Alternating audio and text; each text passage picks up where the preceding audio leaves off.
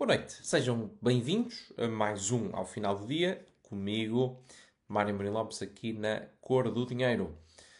Esta semana temos para o momento inusitado dois momentos inusitadíssimos e eu tenho dificuldade em dizer qual deles é, é pior. Temos, por um lado, um, a intervenção de Marcelo Rebelo de Sousa em inglês e depois temos também a intervenção de Cristina Ferreira, da apresentadora, no Web Summit, que foi lá uh, ajudar ou ensinar a conjugar o verbo uh, to be. Deixo-vos com esses dois momentos, caso os tenham perdido, porque valem mesmo a pena. I am, you are, is, she, it, is,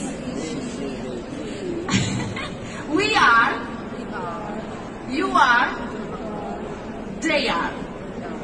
Ok. The beginning is superpower, two superpowers, three superpowers. They manage the income. Some of them on account of the pandemic, others on account of the war. Como vê, não há muito a dizer. Uh, apenas uh, me ocorre dizer que um, desta vez concordei em pleno com aquilo que Marcelo Rebelo de Sousa disse.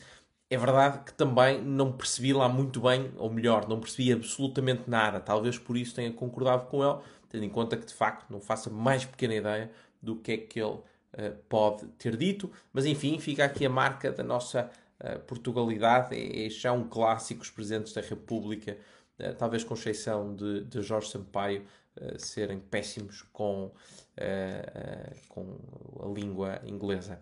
Para o momento uh, República das Bananas, esta semana temos o caso do Secretário de Estado Adjunto de António Costa, Miguel Alves, que esteve, adivinhe-se, surpresa, envolvido aqui em mais um escândalo, mas neste caso ninguém se pronunciou sobre este escândalo. Recordemos, para quem se possa ter esquecido, portanto, Miguel Alves, antes de ser Secretário de Estado Adjunto do Primeiro-Ministro, era Presidente da Câmara Municipal de Caminha e decidiu adjudicar ou adiantar trezentos mil euros, assim como assinar um contrato de vinte e cinco anos, que, de vigência de vinte e cinco anos, com uma renda mensal de vinte e cinco mil euros. Portanto, estamos a falar de trezentos mil euros ao ano, durante vinte e cinco anos, para o uso de um pavilhão multiusos que ainda nem sequer existe. Portanto, estamos a falar aqui de um contrato de arrendamento de um pavilhão que nem sequer uh, existe. Ora, quando o caso foi tornado público, uh, o que é que uh, António Costa, o Secretário de Estado Adjunto, o Partido Socialista fez? Rigorosamente nada.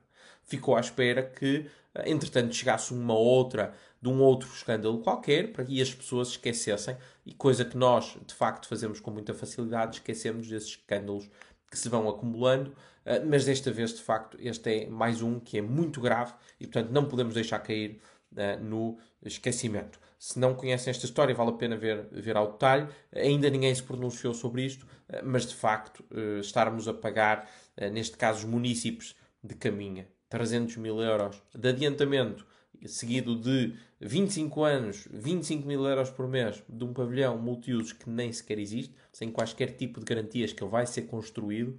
Uh, enfim, é absolutamente inaceitável, mas já estamos habituados a isto, ou não estivéssemos nós em Portugal. Despeço-me assim, desejando-vos um bom fim de semana e até para a semana.